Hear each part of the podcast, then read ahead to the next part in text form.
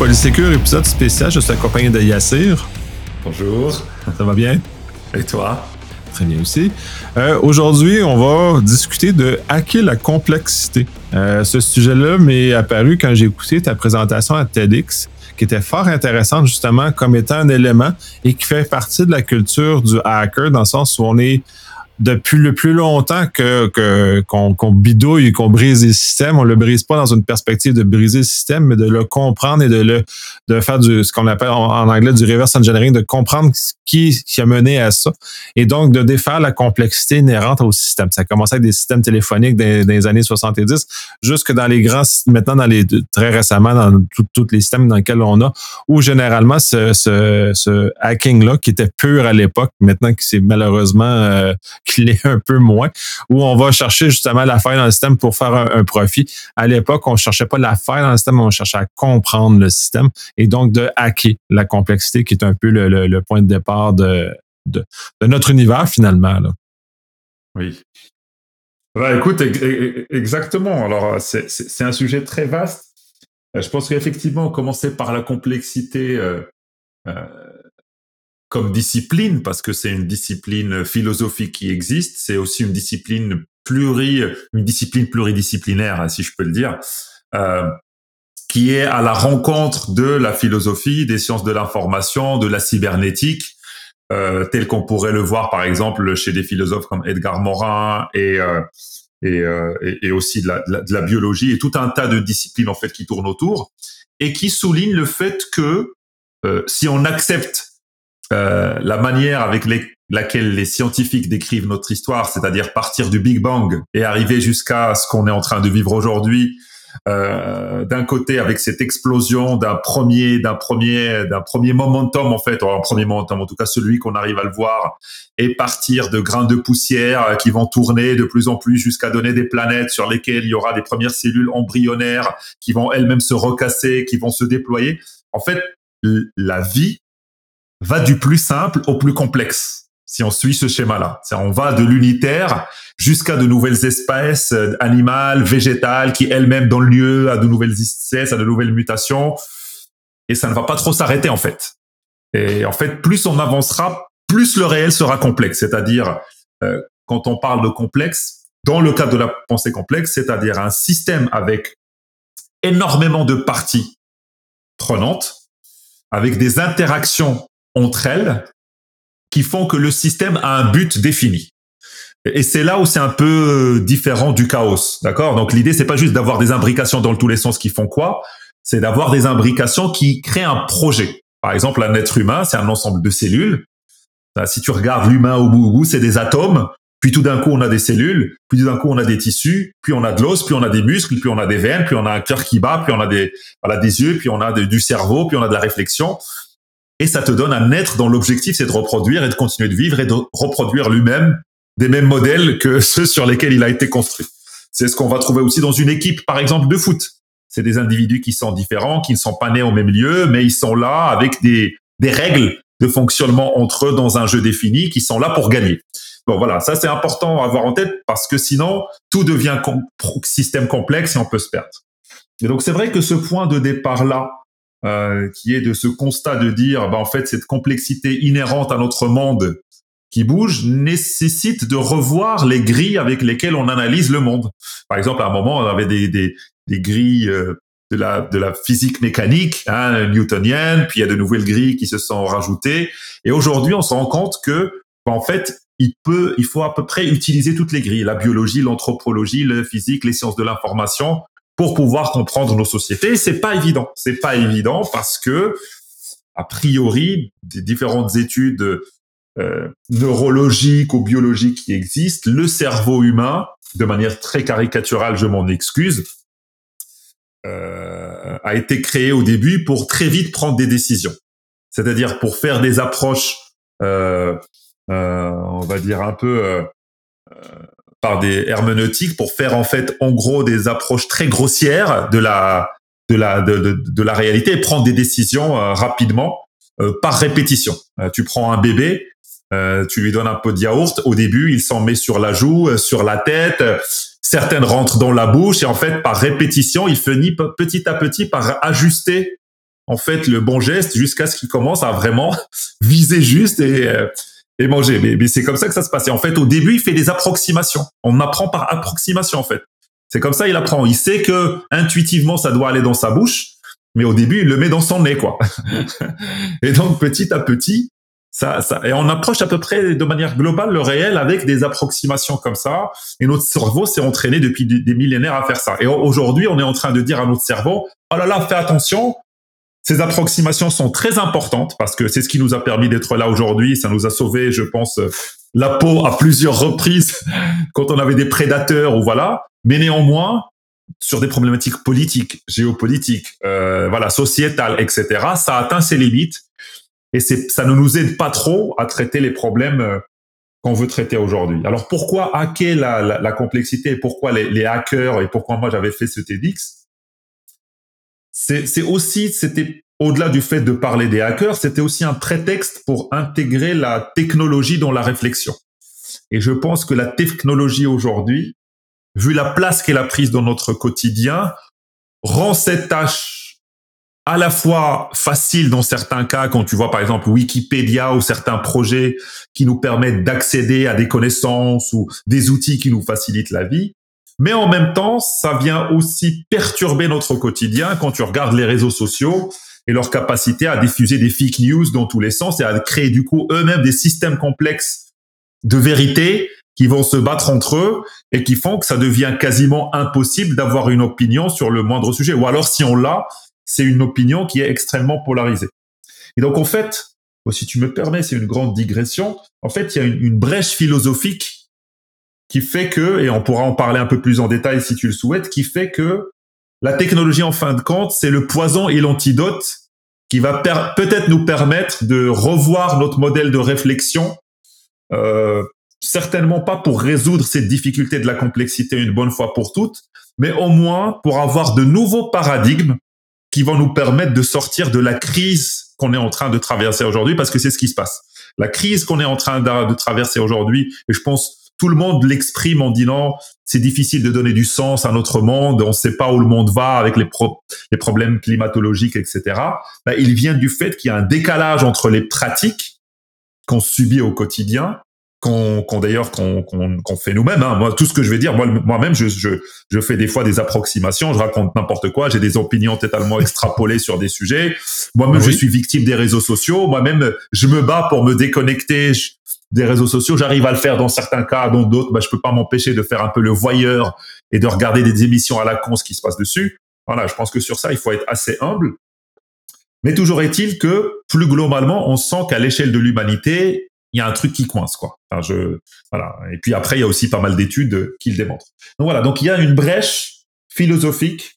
Bon, je pourrais en parler un peu plus en détail, mais qui fait que la technologie n'a pas été pensée euh, proprement n'a pas été pratiqué et, et qu'aujourd'hui elle accentue euh, cet effet de d'être dépassé par le quotidien. Tu le vois chez des parents qui disent ah là là mes enfants avec TikTok ou euh, ou avec euh, voilà des gens qui euh, veulent publier des recherches scientifiques par par tweet quoi. Ils font une recherche scientifique, ils passent pas par les pairs, ils balancent ça sur Twitter en disant bah voilà j'ai fait ce recherche là, hop allez voilà. Et les hackers ont ce dans leur imaginaire, dans les moments fondateurs de cette communauté, bah eux, la technologie, c'est quelque chose qu'ils ont toujours capté. Ils ont presque toujours pensé le monde à travers le prisme de la technologie, ce qui est un biais aussi, hein, qui a ses limites. Mais à minima, eux, ils ont cette capacité de décortiquer la, technologie, de la challenger pour voir comment on peut l'utiliser pour le bien de l'humanité. Alors pour le mal aussi, quand on va parler des pirates, mais aussi pour le bien. Et c'était un prétexte pour dire, nous avons besoin aujourd'hui de remettre la technologie au centre de nos réflexions parce que je pense que les gens sous-estiment l'impensé qu'on a vis-à-vis de la technologie et du coup le, danger que c'est en train de représenter par rapport au cerveau humain si on n'arrive pas très vite à refaire basculer la balance dans le bon sens.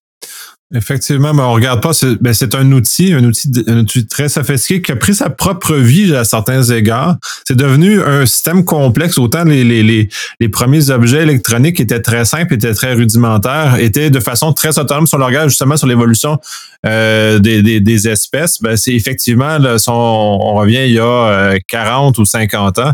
C'était, puis même 50-60, ça, ça me rajeunit pas. Euh, c'était très unitaire leur fonctionnement et progressivement, on est venu à des systèmes complexes qui se sont organisés, qu'on a fait des amalgames sans les maîtriser d'ailleurs. Fait qu'on a créé des, éléments beaucoup plus euh, sophistiqués sans vraiment nous-mêmes ou, plus complexes, pour reprendre le, thème de, ce qu'on parle, sans même l'en comprendre. Là, le hacker est venu dans, cet, dans cet environnement-là. Il lui fait l'effort de comprendre les amalgames, les, les amalgames qu'on fait, les, les, agencements qu'on fait de ces technologies-là. C'est ça aussi le danger qu'on ne voit pas à l'heure actuelle et que notre cerveau n'est pas prêt à gérer ces éléments-là parce qu'ils vont, on, se retrouve dans une situation où euh, on subit ce qui se passe. Essentiellement, c'est c'est un peu ça le problème. Puis c'est un peu, je pense, la, la, crise que tu mentionnes, entre autres, puis moi, comme, comme j'aperçois, c'est que ces outils-là sont rendus tellement, dépassent tellement ce que la majorité des gens comprennent. On parlait des, parents avec TikTok, par exemple, mais ça, c'est un, élément. Si on parle comment les fake news sont rentrés, comment c'est maintenant ces, instruments-là servent à polariser des parties de la population complète. Euh, la COVID a malheureusement démontré à quel point on était capable de radicaliser des gens très facilement avec ces, informations-là. Ça a créé des, histoires très malheureuses où il y a même des gens qui en sont qui ont décédé de la COVID parce que euh, les informations dans lesquelles on a mis à leur disposition étaient inexactes, donc ont pris des mauvaises décisions sur ces basées sur ces informations-là. Donc, la complexité, les gens ne, ne la voient pas autant autant que quand on était chasseur-cueilleur avec notre javelot, on était capable de voir la complexité de l'environnement qui nous qui était là. Et notre cerveau s'est développé pour gérer ce type de complexité-là. Et ce qu'on appelle l'intuition maintenant, c'est une espèce de raccourci que le cerveau se crée, justement, pour nous sauver la vie, nous sauver la peau sur le, des, des, des notions euh, dans, dans lesquelles on vit, alors euh, qu'on vivait à l'époque du chasseur-cueilleur, dans la, dans la savane où on courait.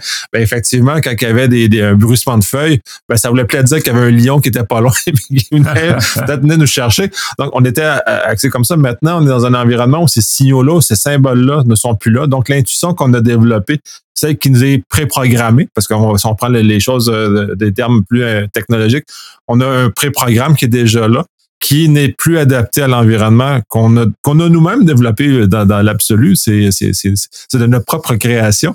Et euh, de voir comment tout ça se, se, se résume. Puis comment on peut justement reprogrammer une partie de ce, ce, programme-là qui est chargé de base dans nos têtes et de, de développer l'intuition, parce que dans les sciences cognitives, on est capable justement de reprogrammer une partie de notre intuition, de reprogrammer une partie de ces éléments-là pour nous faciliter la vie dans la nouvelle technologie, de faciliter la vie dans un nouvel environnement dans lequel on est en train de développer. De notre propre création dans, l'absolu, on a été peut-être victime de notre environnement jusqu'à tout récemment, mais l'évolution, mais l'évolution est très rapide. C'est-à-dire, en 50 ans, on a changé de, de genre euh, de, de, choses unicellulaires en technologie à des systèmes complexes qui s'organisent seuls maintenant en plus dans bien des cas. Donc, on est dans un contexte où on est en train de recréer, euh, je dirais pas un Terminator, là, on n'a pas sur le point d'avoir des, des machines qui vont euh, qui vont être autonomes et qui vont décider leur propre euh, le propre chemin. Mais il demeure que ces environnements-là s'organisent seuls et, et, de façon atomique. Puis, puis j'aime beaucoup l'exemple du, du corps humain sur comment tu l'as apporté, parce qu'effectivement la cellule qui produit quelque chose, elle n'a aucune compréhension de l'ensemble du corps.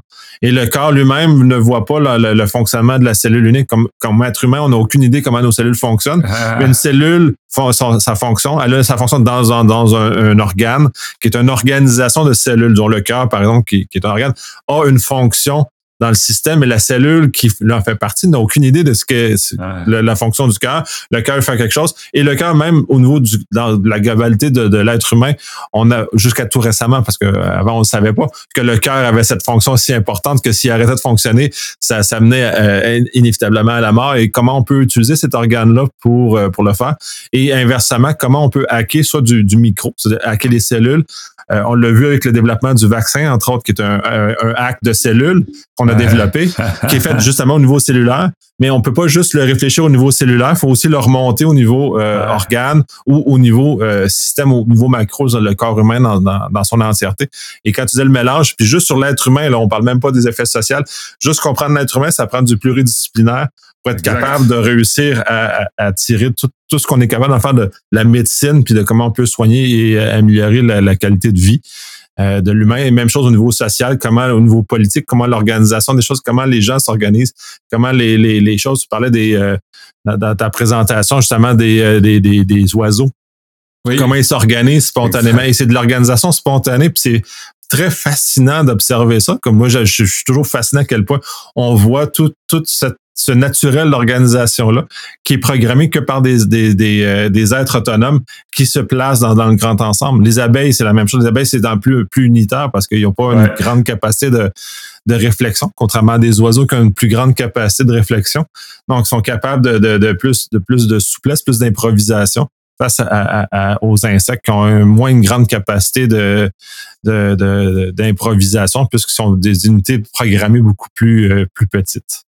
Ah, écoute, euh, non, mais effectivement, c'est ça ce qui est fascinant et tout ce que tu es en train de décrire. Et c'est là où, par exemple, les travaux sur la pensée complexe. Alors, il y a beaucoup de cadres de pensée complexe. Moi, je prendrais euh, souvent celui d'Edgar Morin. Euh, voilà, dans tout ce que je vais dire, mais il y en a d'autres. Et puis même les modèles d'Edgar Morin sont un peu remis en question à certains niveaux. Mais c'est aussi l'intérêt de la science. Mais je le prends parce que je trouve qu'il y a un côté très vulgarisateur pédagogique qui, est assez intéressant. Donc typiquement, euh, quand on va penser ces problèmes-là, qu'est-ce que ça veut nous dire? Qu'est-ce qu'est-ce qu'est-ce qu'on se dit en fin de compte? C'est-à-dire qu'il faut qu'on repense notre manière de, notre système de, de, de, de, pensée. Et donc dans ce système de pensée, euh, ce qu'il faut faire, c'est les trois grandes disciplines qu'on doit mobiliser. C'est la théorie de l'information, donc euh, qui traite de quelque part l'ordre euh, la redondance et le désordre, le bruit, d'accord, et comment on extrait à nouveau de, de, de, l'information elle-même. Euh, le deuxième, ça va être la cybernétique, donc les disciplines de cybernétique. Et ce qui va être très intéressant, en tout cas ce que surtout Edgar Morin a retenu de la cybernétique, c'est ce qu'on appelle les feedback loops, les, les boucles de, de feedback qui sont extrêmement intéressantes pour la réorganisation d'un système. Par exemple, le corps humain, il a des capteurs de chaleur, il capte la chaleur, il fait très froid, il envoie un signal au, au, au, corps, le corps se met à trembler, il tremble pour justement que les muscles se chauffent, il réchauffe la température et ainsi de suite. Il commence à faire chaud, il envoie un signal, on commence à enlever ses vêtements. Et en fait, euh, et c'est ce qu'on va trouver d'ailleurs dans un, chauffage euh, avec un système complexe à la maison, on va voir la même chose, un capteur et il s'auto-régule en fait. La feedback loop, c'est ce qui permet à un système complexe de s'auto régulé. Et donc ça, c'est quelque chose qu'il a récupéré dans la cybernétique. Et puis après, il a, il s'est aussi installé sur, il a beaucoup étudié les systèmes complexes où il s'est appuyé sur les théories des systèmes. Euh, et donc dans les théories des systèmes, on parlait tout à l'heure, on va voir par exemple, on va voir les, les, les principes d'émergence. C'est-à-dire que euh, quand tu regardes un, comme tu disais, voilà, une, une envolée d'oiseaux, euh, des fois, tu as l'impression qu'il crée un nouveau corps à part entière qui se déplace et tu as l'impression qu'il y a quelqu'un qui guide ça, mais en fait, c'est chaque individu à part entière qui respecte des règles très simples. Euh, quand tu te décales comme ci, il faut faire attention. Quand tu te décales comme ça, il faut faire attention à ça. Et au niveau global, tu as ce qu'on appelle une émergence, c'est-à-dire qu'il y a une nouvelle forme, une nouvelle sorte d'entité qui apparaît avec ses propres règles. Tu prends l'individu euh, tout seul, euh, je, je, caricature, euh, on va prendre un, un côté anthropologique par exemple au niveau de l'être humain, euh, je pense que chaque individu seul n'a pas grand-chose à cirer du Père Noël, quoi. Il n'y a pas quelque, tu vois. Mais quand tu prends des sociétés, elles se créent des rituels. C'est-à-dire que dans le fonctionnement de l'être humain, le fonctionnement de l'être humain n'a pas besoin du Père Noël au quotidien pour, pour. Et pourtant, quand tu mets des individus entre eux, ils arrivent à se créer un rituel, une nouvelle organisation, où une fois par an, ils doivent se retrouver pour manger ensemble, s'offrir des cadeaux euh, parce que le Père Noël est passé. Et donc ça, ça sort de nulle part. Les cellules au niveau du corps humain biologique n'ont jamais dit oh le Père Noël, attends, moi si tu mets pas le Père Noël, j'arrête mon développement, tu vois. et pourtant, et pourtant, t'as cette émergence-là, t'as des trucs comme ça qui émergent. Ou même quand tu vois les mouvements de foule, ou un truc très intéressant, si tu entends, il y a plein de vidéos d'applaudissements. tu vas entendre au début quand les gens commencent à applaudir que chacun applaudit n'importe comment. Et qu'à un moment, tout le monde commence à applaudir en, même temps sans qu'il y ait quelqu'un qui se lève et qui dise non mais attends, toi ralentis un peu, non toi il faut que tu accélères. Et en fait, c'est ça les émergences, c'est de voir une sorte d'organisation au global sortir qui crée de nouvelles propriétés à l'ensemble qui n'existent pas dans les dans les donc on va dire dans les éléments unitaires. Tu peux prendre ça par exemple dans l'eau, H2O. Si tu prends l'oxygène à part et l'hydrogène à part, ils sont pas liquides. Sont pas tu les mets ensemble, tu mets H2 avec O, tu les mets, ça te donne des ça te donne de l'eau. Je caricature un peu et du coup tu vois une nouvelle propriété que tu ne verrais pas si tu avais scindé les deux et si tu avais analysé chacun à part. Et c'est tout le problème des fois avec les approches euh, euh, cartésiennes, trop cartésiennes, dont on va décomposer le problème. Bah, en fait, quand tu décomposes le problème, tu perds des propriétés au global que tu ne retrouveras plus euh, au niveau au niveau élémentaire. Et il rajoute généralement euh, Edgar Morin, il, rajoute trois grands principes qui permettent d'expliquer un peu comment euh, comment marchent les systèmes complexes. Les complexes. Euh, le premier, c'est l'auto-éco-organisation. Le deuxième, c'est la dialogique. Et le troisième, c'est euh, le troisième, c'est le principe hologrammatique. Alors, tout ça, ça a l'air d'être des trucs euh, euh, barbares, mais voilà, c'est c'est des choses assez assez assez assez intuitives. Auto et organisatrice, c'est quelque part le, le, le, le, le producteur euh, produit quelque chose qui reproduit le producteur. Un être humain produit des enfants qui eux-mêmes vont reproduire des enfants et, et, et, ainsi de suite. Le problème, les, les problématiques dialogiques, tu les connais, c'est euh, sans faire de, sans faire dans l'ésotorique, mais euh, la vie naît de la mort et la mort euh, naît de la vie. Bah, ça, c'est ce que tu vas avoir avec l'entropie et la négantropie. Tu vois, par exemple, quand tu analyses les corps humains, tu as un principe d'entropie euh, inhérent. Et l'entropie, c'est la mort. L'entropie, c'est ce qui fait que tout va exploser, tout devient poussière. Euh, N'importe quel corps, il y a une force inhérente qui fait qu'il doit se désintégrer, suivant le mouvement du Big Bang. Si tu peux pas y échapper, en fait. Mais l'une des particularités d'un, justement d'un système complexe, c'est qu'il va avoir une dualité avec une, une, une organisation qui va essayer de ralentir l'entropie. Et c'est pour ça d'ailleurs qu'on parle d'organisme, parce qu'il y a une organisation derrière qui donne lieu à un vivant. Donc le corps humain, il absorbe cette entropie, et par le système du cœur qui pompe le sang, qu'il récupère, qu'il fait tourner et autres, ben, en fait, il retarde cette entropie et ça donne la vie jusqu'au moment où l'entropie prend le dessus. Et donc, il y a un truc qui part, un nerf qui explose, ou un truc qui s'arrête, et, voilà, ça s'arrête. Et le dernier, c'est hologrammatique, ou le principe hologrammatique, pour le faire de manière très simple, si tu prends l'ADN d'une cellule, tu trouveras la même chose que euh, l'ADN de, tout ce que partage le, le, global. quoi. Donc que tu descendes au niveau macro ou au niveau le, plus micro, ben en fait, tu retrouves toujours les mêmes propriétés euh, qui, qui, qui, se retrouvent encore présentes. Et tous ces modèles-là, le premier défi de tout ça, c'est que on va pas forcément l'utiliser au quotidien, tu vois, le, au quotidien, euh, les gens ils vont te dire ah ça ressemble au yin et yang des, des, des, des, des asiatiques, etc. Mais le vrai défi de tous ces éléments là, c'est comment repenser la démarche scientifique, parce que typiquement Edgar Morin, c'est ça ce qui l'intéresse, c'est comment du coup la science peut se remettre en question, comme elle le fait toujours d'ailleurs, pour enrichir en fait son spectre d'analyse euh, et pour devoir pouvoir intégrer des choses qu'elle n'a pas l'habitude d'intégrer euh, dans, dans, dans, ces modèles. Et tu vois, par rapport à ça, et, et, tu m'excuses, je, j'ouvre les perspectives de la discussion. Il y a Edgar Morin d'un côté, mais il y a un autre penseur euh, qui nous a quittés, euh, paix à son qui s'appelle Bernard Stiegler. Euh, et lui, c'est un philosophe de la technique et de la technologie. Vraiment, c'est un des rares qui a réellement travaillé sur la technique et la technologie. Et, lui, il a fait une, un, une analyse, un constat extrêmement intéressant sur cette histoire de, technologie parce que je vais essayer de, de lier les deux. D'un côté, la réflexion, la philosophique sur la complexité et quand même la technologie, pourquoi c'est important. Il a fait une généalogie de la philosophie occidentale, si on peut appeler ça comme ça. Et il dit historiquement, on a tous hérité de la pensée un peu euh, d'Aristote. D'accord? Dans le sens où toute sa philosophie s'est construite contre les sophistes. Les sophistes qui étaient vécus comme des, euh, des manipulateurs, etc. Et il disait en faisant ça, Aristote, par exemple, a rejeté l'écriture. L'écriture qui était une technique, une pratique des sophistes. Il l'a rejeté parce qu'il a dit non, mais il faut privilégier la contemplation, la réflexion, euh, voilà. Et en rejetant ça, en rejetant cette pratique et ces techniques, il a sorti du cadre de la philosophie occidentale la pratique comme étant partie intégrante de notre manière de réfléchir.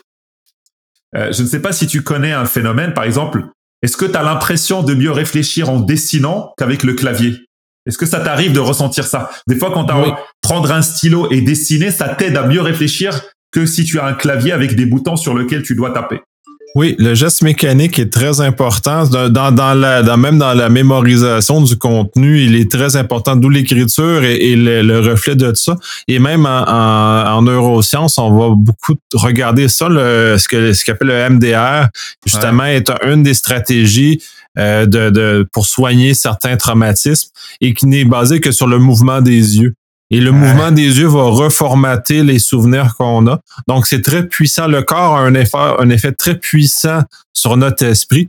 Puis ça, certaines personnes n'aiment pas cette idée-là, mais la ouais. réalité, elle est là. C'est on est dans un ensemble, un, un système complexe qui se s'auto-alimente. Le cerveau ne vit pas tout seul dans son, dans, son, dans sa bulle. Il est partie d'un ensemble qui lui-même est plus grand que le cerveau. Donc, le, le, les éléments comme ça. Et donc, puis on découle à l'environnement, puis on découle tous les effets de, de qui s'en suivent. Là. Yes. Écoute, euh, euh, j'ai, euh, du coup, j'ai un, j'ai un, tu vois, quand tu analyses ça, donc lui, ce qu'il dit, il dit, en faisant ça, en fait, la technique, donc la technique a été sortie du champ de la philosophie et c'est devenu un impensé. Pendant des années, ça a été rejeté comme disant non mais la technique c'est pas pas de la philosophie, c'est un truc externe, il faut pas s'intéresser à ça et ça a glissé et il y a eu. Alors j'accélère là l'histoire parce qu'on pourra pas tout, repasser, mais il y a des moments clés qui ont qui ont pour le coup accéléré la scission entre notre réflexion et vraiment la, technique. La première, c'est la révolution industrielle. Et donc, la révolution industrielle a permis l'apparition des technologies. Et là, il y a, quand même un distinguo à sortir. C'est quoi la différence entre technique et technologie? D'ailleurs, même avec science, parce que des fois, les gens parlent de progrès technologique euh, en confondant ça avec progrès scientifique. Or, on peut faire des progrès technologiques sans faire de progrès euh, scientifiques euh, a posteriori. Pourquoi? Parce que la technologie, c'est euh, quelque part l'industrialisation, d'accord, de techniques, de certaines techniques, avec des formalismes scientifiques. Par exemple, euh, la science nous a appris à gérer l'énergie, à la transformer, à, à, la comprendre et autres. Euh, il y avait des techniques, par exemple, pour avoir des pour avoir des, des carrosses ou, euh, ou, des brous. Et en fait, mais ça nécessitait l'intervention de l'animal ou de l'humain pour. En fait, on prend un, un, par exemple l'invention du, du, du, moteur à vapeur. Tac, on le met. Euh, donc, on, on, le processus de moteur, donc de ce mouvement-là, en s'appuyant sur des formalismes scientifiques, en fait, on crée une technologie qui s'appelle le moteur. Et cette technologie n'a plus besoin de l'humain, entre guillemets. On crée le moteur, mais au quotidien, l'action va se faire. Mais en fait, ça a créé une première distance à nouveau avec les techniques où on s'est éloigné encore plus. Euh, et donc du coup, on n'injecte plus du tout de sens en fait dans ce genre de technique. Non seulement ça, mais on le massifie, c'est-à-dire qu'on en crée des tonnes et des tonnes dans, dans tous les sens. Et on a rajouté une deuxième révolution qui est la révolution numérique, si on peut appeler. Et là, par exemple, encore une fois, Bernard Stiegler, c'est parce que ce sont ses, ses travaux, euh, il l'a né au, au, moment de l'apparition du web. Pas d'Internet, pas d'informatique, du web. Pourquoi? Parce que le web a permis la démocratisation de l'interface entre les humains et réellement le numérique, une bonne fois pour toutes. Donc c'est 93, c'est super récent. Et à partir oui. du moment où on combine l'industrialisation euh, pure et dure avec cette quelque part ce, ce, ce, ce framework web qui permet d'accéder à tout et n'importe quoi, euh, et ben en fait c'est ce qui crée la situation dans laquelle aujourd'hui en fait la technologie nous échappe.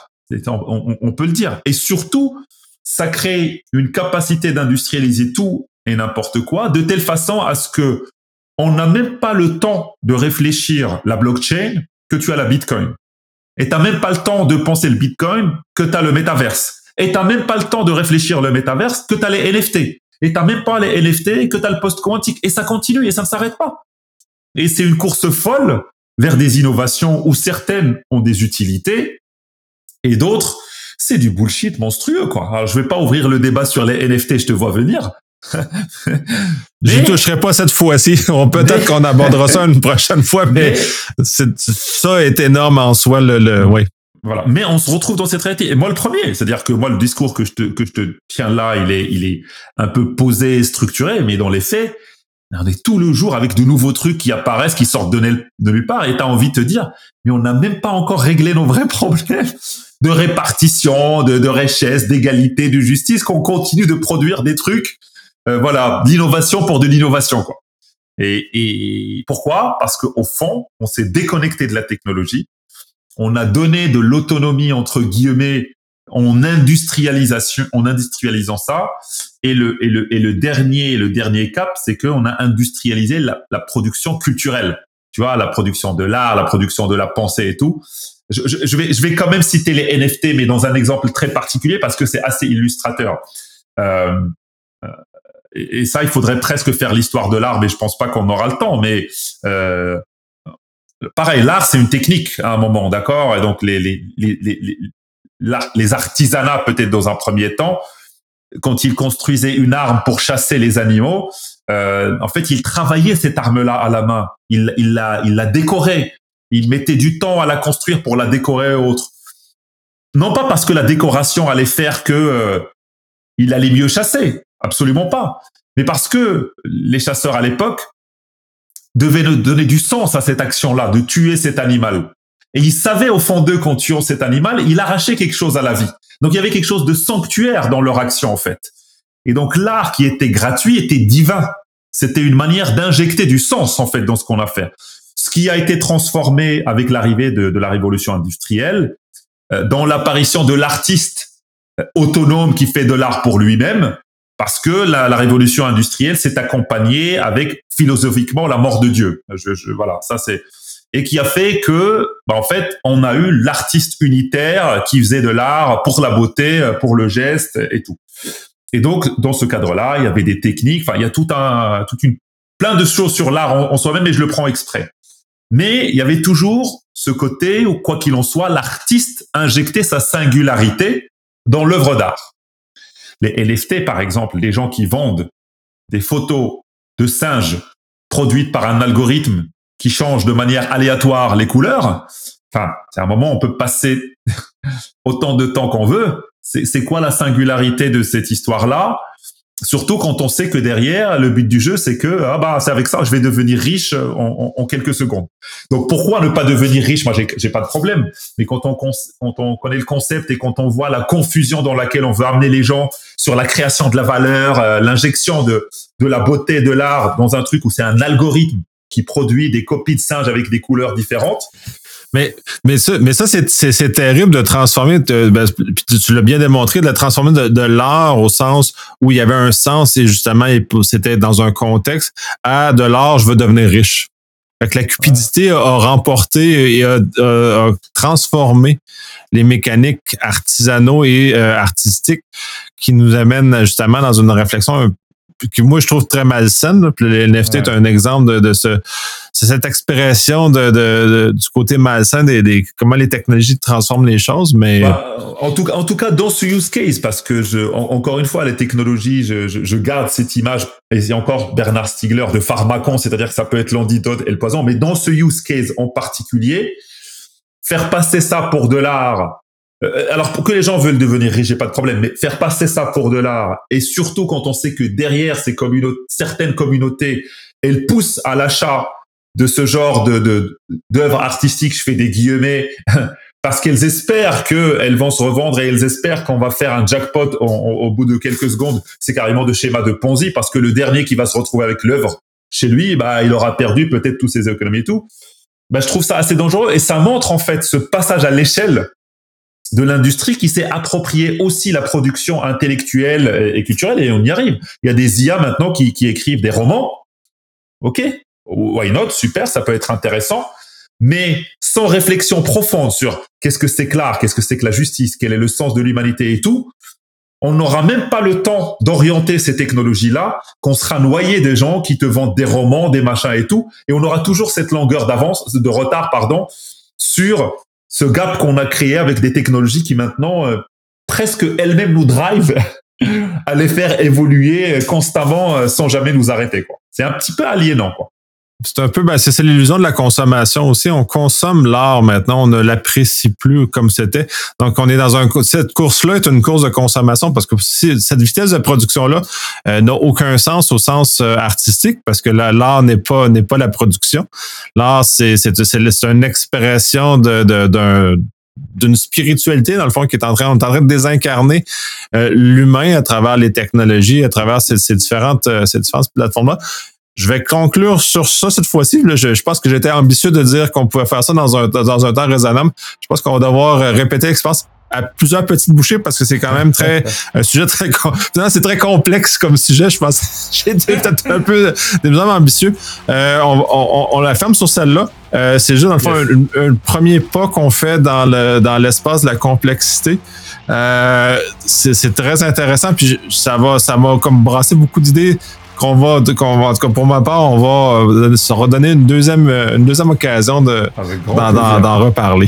Avec grand plaisir. Écoute, euh, merci en tout cas pour la, pour la discussion, toujours un plaisir. Et puis à très vite, quoi. Merci.